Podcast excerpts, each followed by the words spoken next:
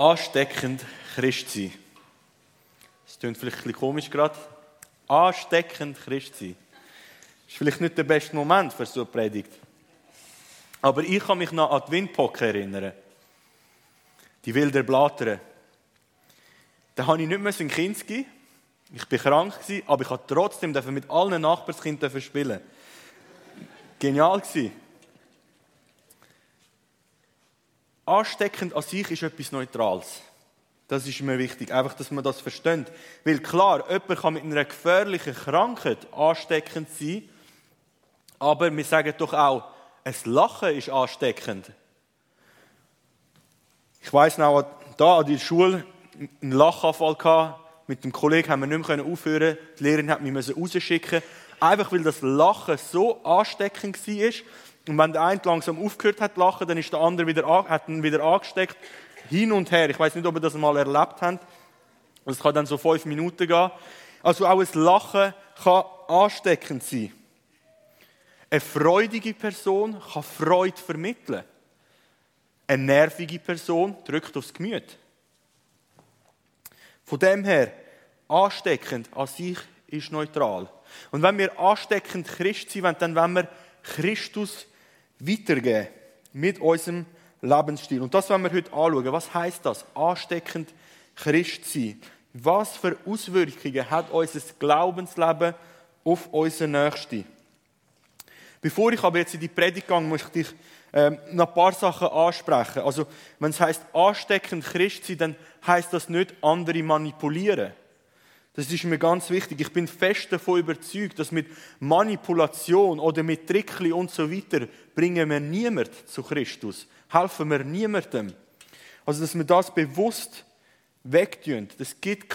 Das ist einfach nicht das, wo unser Glaube ist.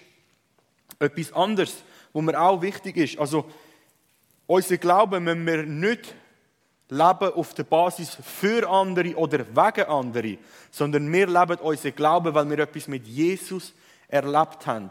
Und unser Lebensstil ist nicht für oder wegen andere, sondern für Jesus und wegen Jesus. Also, dass wir auch das ganz klar haben. Und ein anderer Punkt, der mir auch noch aufgefallen ist, hey, wenn wir uns für unser Glaubensleben schämen, dann ist es ganz klar, dass das nicht ansteckend sein kann. Wenn wir es verstecken, kann es nicht ansteckend sein. Also auch dort, dass wir uns ganz klar bewusst sind, wenn wir uns für unseren Glauben schämen, dass wir vielleicht dort zuerst arbeiten und gar nicht ansteckend sein können und wollen, sondern dass wir bewusst an uns zuerst arbeiten. Also ansteckend Christ sein, für mich heisst auch authentisch Christ sein. Es geht nicht das eine oder nicht, die gehören beide zusammen. Eins geht nicht ohne das andere. Also ansteckend und authentisch Christ sein. Und im Wort Christ sein haben wir sein, also sein. Also es geht um Identität. Wenn wir ansteckend Christ sind, geht es um Identität. Und Identität heisst, wer bist du in Christus? Daher Christ sein. Ich möchte gerne mit euch einen Text lesen im 1. Petrus. Wir lesen zuerst etwas aus dem 2. Kapitel und nachher dann auch etwas aus dem 3. Kapitel. Jetzt lesen wir 1. Petrus Kapitel 2, Vers 11 und 12. Da schreibt der Petrus an die Gemeinde: Geliebte, ich ermahne euch als Gäste und Fremdlinge, enthaltet euch der fleischlichen Begierden, die gegen die Seele streiten, und führt einen guten Wandel unter den Heiden, damit sie da, wo sie euch als Übeltäter verleumden, doch aufgrund der guten Werke, die sie gesehen haben, Gott preisen am Tag der Untersuchung. Der Petrus schreibt den Brief an eine Gemeinde, die sich in der heutigen Türkei befindet. Also es sind auch verschiedene Gemeinden dort in der Umgebung. Und da startet jetzt eigentlich der praktische Teil des Briefes. Aber er hat eine ganz klare und bewusste Anrede. Er sagt, Geliebte. Das ist sein erstes Wort, wenn der praktische Teil startet. Er sagt nicht, meine Schäfli, meine treuen Diener, meine Untertanen, meine Sklaven. Nein, Geliebte. Das ist es, was Gemeinde ausmacht, die Liebe. Und die Liebe soll auch der Ursprung sein in unserem Umgang, in unserem Handeln. Dann braucht der Petrus noch andere Wörter, um über die Identität eines Christen zu reden. Er sagt Gast und Fremdling. Ein bisschen weniger schön vielleicht. Klar, Gast ist man noch gern. Man wird gern aufgenommen, man ist versorgt. Aber Fremdling ist schon ein bisschen schwieriger. Wenn man sein Land auch verlassen muss, ist man lieber ein Gast als ein Fremdling. Aber nicht immer ist es so. Und der Petrus sagt, ihr seid beides auf dieser Erde. Ja, manchmal sind ihr Gäste, aber ihr seid auch Fremdling. Der Punkt ist, wir sind unterwegs. Wir sind auf einer Durchreise. Das ist nicht unsere Heimat. Und auch wenn du Schweizer bist, 8. Generation und lebst schon immer im Murten, das ist nicht deine erste Heimat da, wenn du Jesus angenommen hast. Der Paulus schreibt im Epheserbrief, wo unsere Heimat ist. Und es sagt so: So seid ihr nun nicht mehr Fremdlinge ohne Bürgerrecht und Gäste, sondern Mitbürger der Heiligen und Gottes Hausgenossen. Das ist unsere erste Heimat, unsere erste Identität. Die ist bei Gott und bei seiner Familie. Jesus sagt auch, nicht von dieser Welt, aber noch in dieser Welt. Und eben, das ist unsere Identität und das muss uns wirklich bewusst sein. Und Fremdling sein ist nicht immer einfach. Also ich bin Missionar, klar, ich habe noch italienische Wurzeln, aber für mich als Missionar ist es nicht immer einfach, zu Italien zu sein. Es gibt ein paar Themen, die ein bisschen schwierig sind. Organisation, Pünktlichkeit, da bin ich eher ein bisschen Schweizer, würde ich behaupten.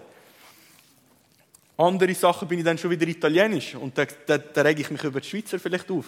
Wenn sie zum Mittag einen Cappuccino bestellen, oder mit Socken in den Sandalen rumlaufen. Aber ja, andere Kulturen. Aber es ist nicht immer einfach, Fremdling zu sein. Ab und zu machen Gäste, Fremdling, bewusst auch ein bisschen Chaos. Ich denke an Ballermann-Touristen auf Mallorca. Die hinterlassen Dreck, Lärm, verärgerte Anwohner. Also auch so könnte man sich verhalten, als Fremdling. Ja, wir Christen sind Gäste und Fremdling auf dieser Erde. Und wie leben wir das?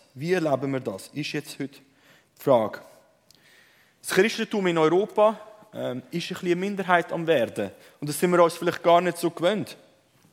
Früher war die Kultur christlich und christliche Sachen haben ein bisschen alle gemacht. Also man gar nicht mehr so unbedingt Christ sein, aber es war wie normal kulturell.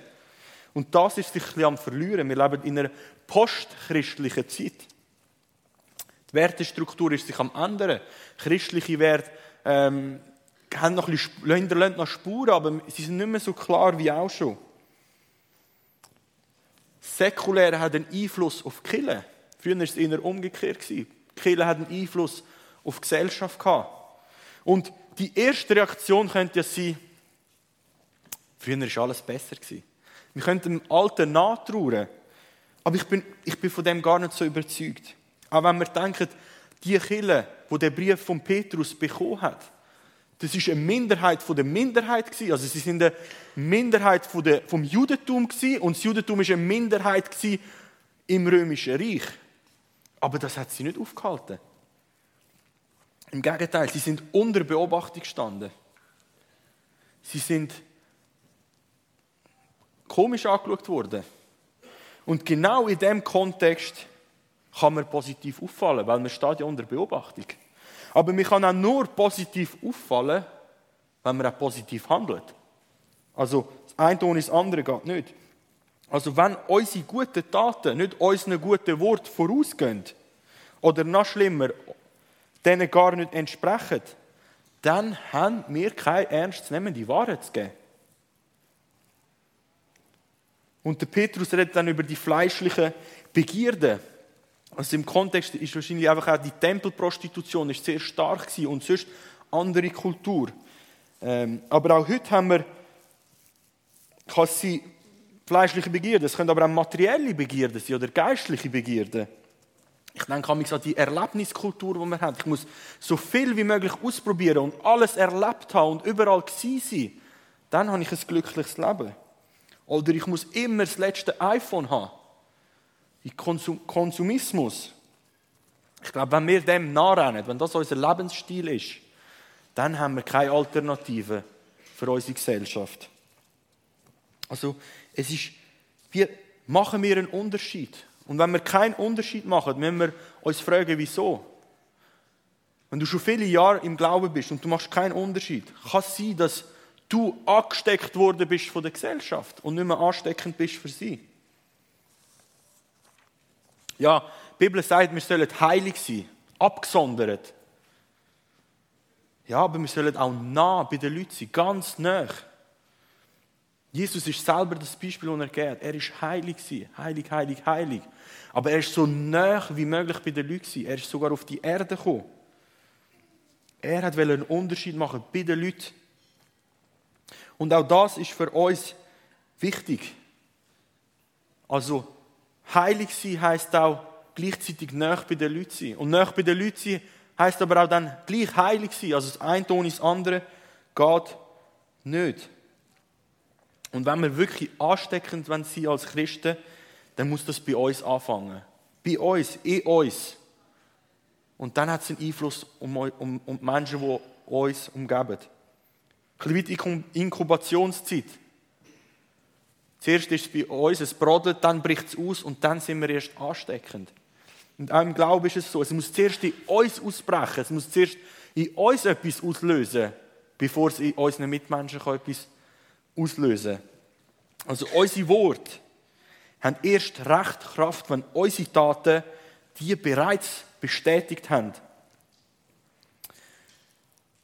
Und unsere Worte, wenn die schon von den Taten bestätigt worden sind, können einen Weg ebnen für Leute, die auf der Suche sind.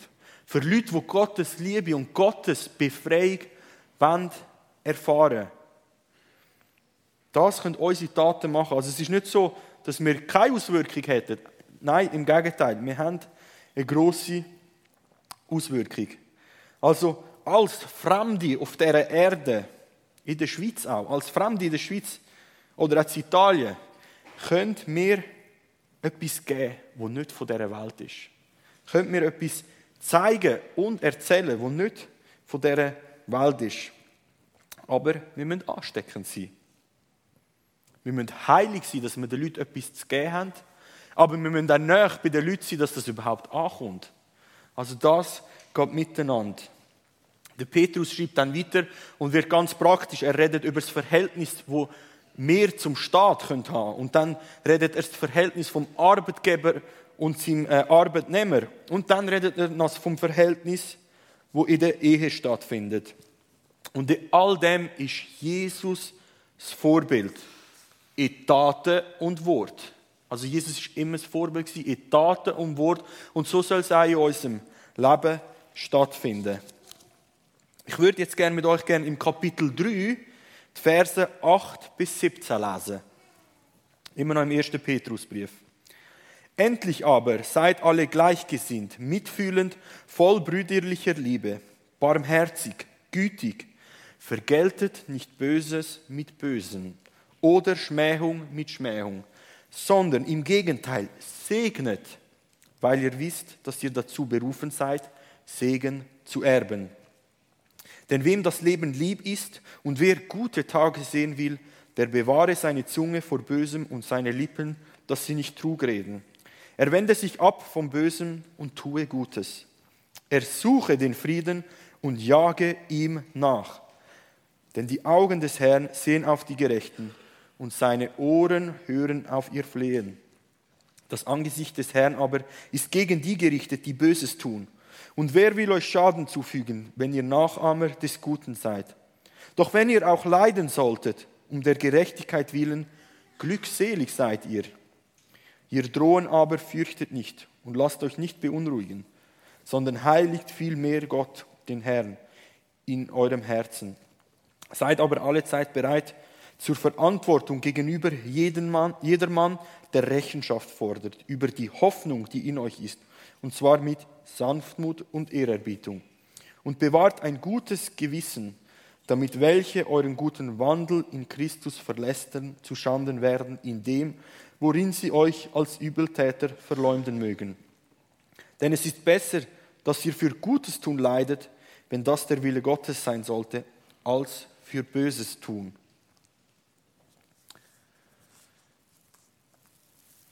Das Beste, was wir als Gemeinde, als Familie können machen für unsere Mitmenschen, ist uns untereinander zu lieben, ist uns untereinander zu helfen, ist uns untereinander zu vergeben. Du kannst als Person ansteckend dein Christsein leben, aber wir können es auch als Gemeinde leben. Und wenn wir es nicht zuerst als Gemeinde leben, wie können die Leute das sehen?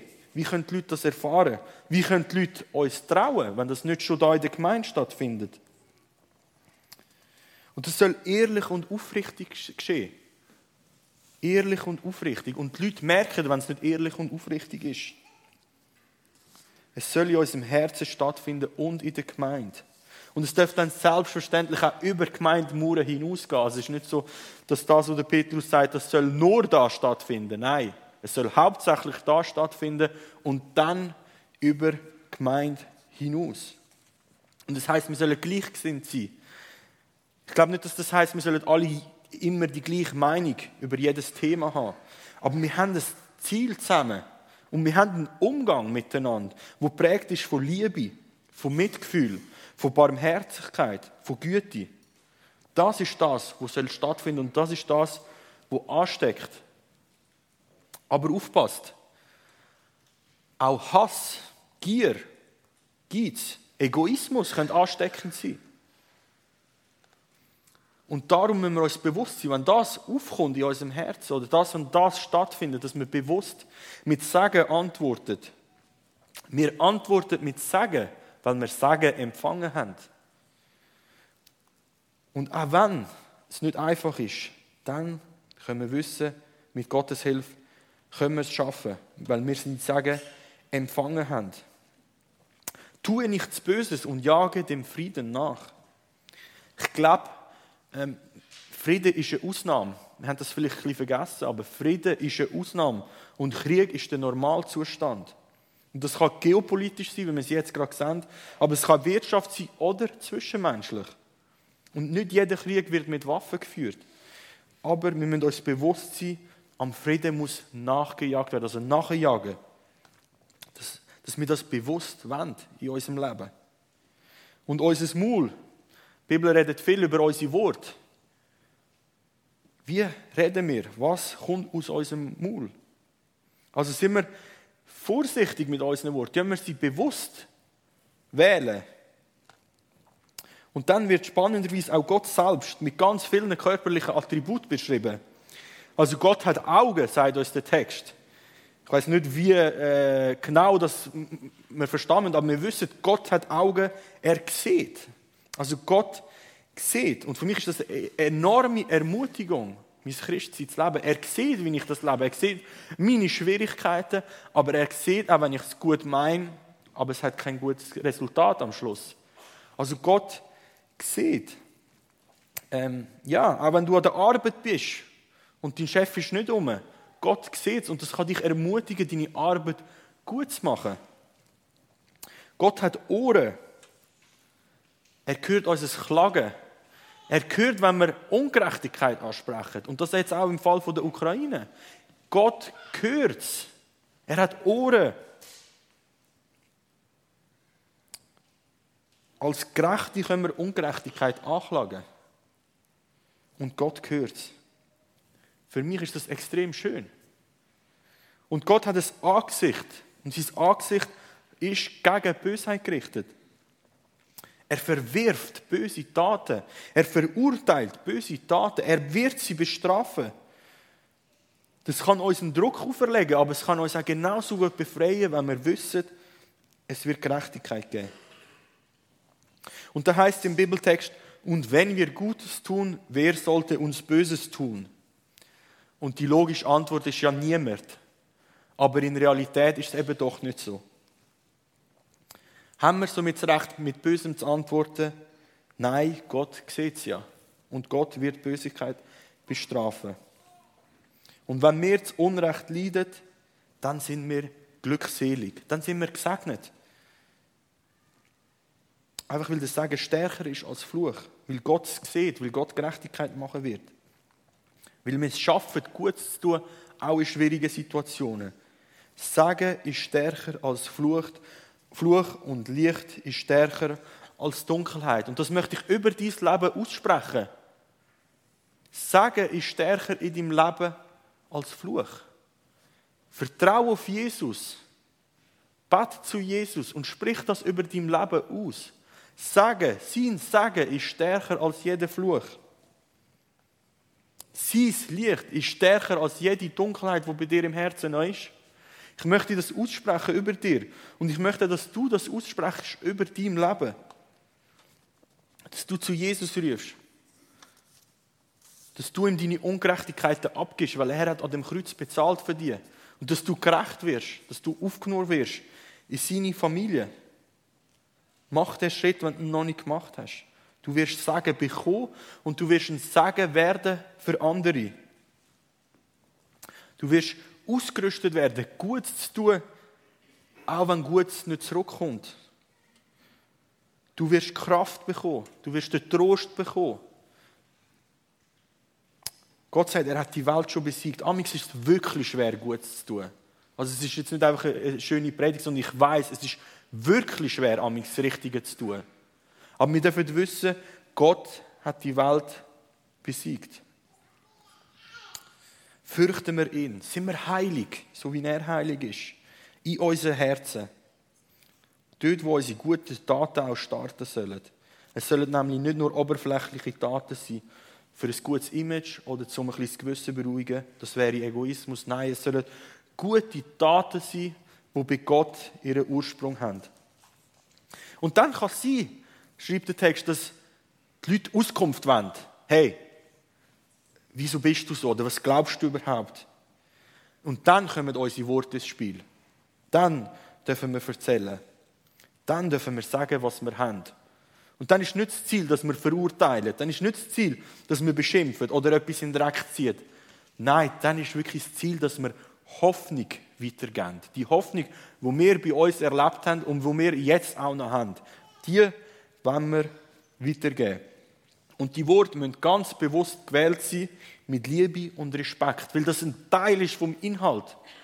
Also das ist im Inhalt drin, die Liebe und Respekt. Das heisst, wenn wir den Inhalt weitergeben, muss das mit Liebe und Respekt geschehen. Ich möchte euch ein Beispiel aus meinem Leben erzählen. Und zwar bin ich im Sommer, letzten Sommer bin ich in der Ferien gewesen, in Sizilien mit meiner Frau der Deborah. Und wir sind im Resti gesessen und haben EM geschaut. Und da ist Schweiz-Frankreich gelaufen. Wer kann sich noch an das Hammerspiel erinnern? Schweiz-Frankreich, EM. Okay.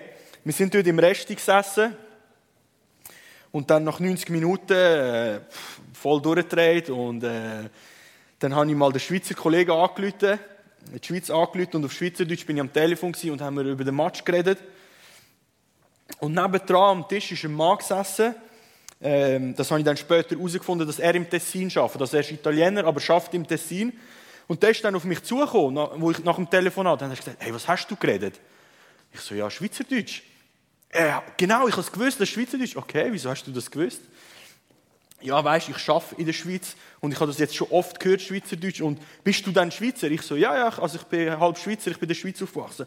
Oh, mega cool, super Spiel. Und dann sind wir mega ins Gespräch gekommen und wir haben über die Schweizer Bürokratie geredet und über Politik und er hat mich dann Sachen gefragt und ich habe Sachen über Italien gefragt. Und also im ersten Augenblick hätte ich jetzt nicht mit dem geredet, es war alles tätowiert und so, aber no problem, der ist auf mich zugekommen, mega cool. Und dann stellt sich heraus, dass er eine Viertelstunde von mir, also von Caronno Pertusella entfernt wohnt. Viertelstunde, also Italien ist lang, also wirklich lang. Und er ist eine Viertelstunde entfernt, lebt er von uns. Und nach der Ferien haben wir abgemacht, wir haben uns getroffen, ich war bei ihm daheim. Mega schön und wir treffen uns und wir reden über Gesellschaft und wir machen auch Ausflüge miteinander. Und wir können wirklich über alles reden, Sport, Politik, Kultur. Er erzählt mir von seinen Pflanzen, die er hat, von Aquarien und wie auch immer. Und manchmal darf ich auch vom Glauben erzählen. Und manchmal reden wir auch über Gott. Nicht jedes Mal, aber manchmal. Vielleicht ist es gerade das Thema, das dran ist. Und dann reden wir über Gott. Und ich darf ihm dann erzählen, wie ich das lebe, wie ich das sehe. Aber ich glaube, etwas ist wichtig. Eine Freundschaft basiert hauptsächlich auf Zulassen und Dasein füreinander. Also mein Ziel ist nicht, jedes Mal, wenn ich ihn treffe, von Gott zu erzählen. Nein, ich geniesse seine Gemeinschaft. Und dann kann es sein, dass wir über Gott reden. Aber meine Taten reden ja immer von Gott. Also ich muss gar nicht immer über Jesus reden. Und ich hoffe natürlich von ihm, dass er eine Beziehung mit Jesus haben darf. Aber ich weiß nicht, ob es passieren wird. Aber trotzdem, die Freundschaft besteht mit Liebe und Respekt. Und das ist die Geschichte an diesem Punkt. Also da sind wir jetzt. Und ich weiß nicht, wie es weitergeht. Aber ich kann ja nicht bekehren. Es ist ganz in Gottes Hand. Ich muss nichts unternehmen, anstatt einfach, dass ich Christ sein darf. Das Ausleben, das ehrliche Leben, auch meine Schwächen zeigen. Das ist, was es ausmacht. Also mein persönliches Leben kann schon ein Zeugnis sein. Und wie ich das dann auch lebe, wirklich mit den Geschwistern in der Gemeinde. Etwas, was mir ganz wichtig ist, und das, ich glaube, da machen wir oft einen Fehler als Christen. Wir versuchen, die Leute zu Jesus zu bringen und in dem Moment passen wir die Standards von Jesus anpassen. Also anstatt die Leute zu Jesus führen, passen wir, wer Jesus ist, ihnen anpassen. Aber ich glaube, das ist die falsche Art. Ich glaube, wir dürfen ihnen Jesus bringen, aber es ist dann ihre Aufgabe, zu Jesus zu gehen.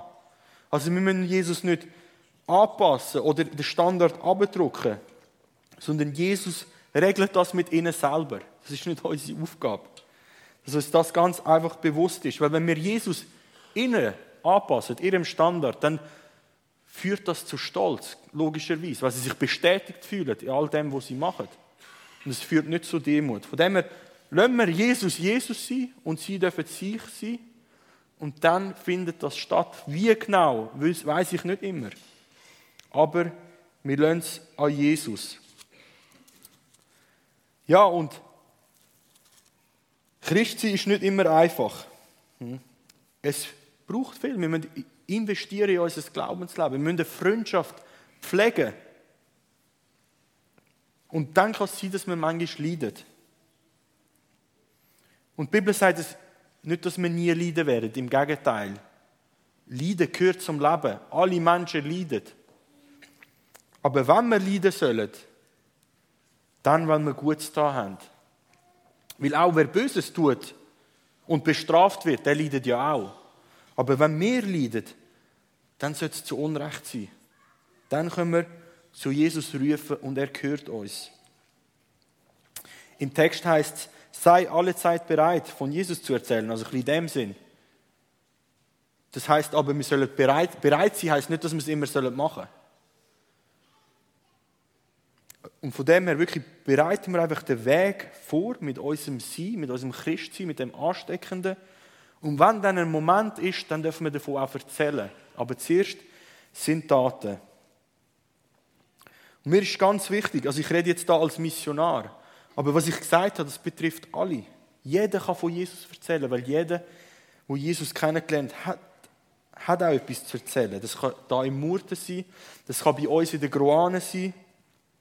Und wisst ihr, es gibt Leute, die warten nur darauf, von Jesus zu hören. Das ist uns vielleicht damals gar nicht so bewusst, aber es gibt wirklich Leute, die warten nur darauf.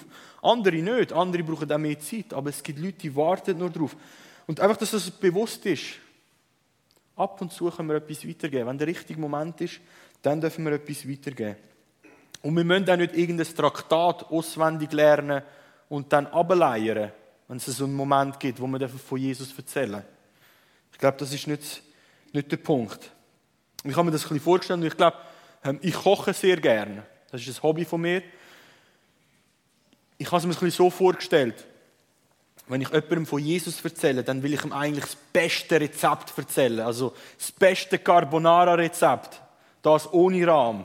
Und das ohne Speck. Sondern das mit Guanciale. Und mit Ei. Also ich will ihm das Beste erzählen, was ich habe. Das beste Rezept. Und wisst ihr, wenn ich ihm das Rezept dann erzähle, der weiss sofort, ob ich das auch gekocht habe oder nicht. Das hört mir sofort aus. Ob ich es ihm einfach vorlese oder ob ich mich wirklich mit dem auseinandergefasst habe.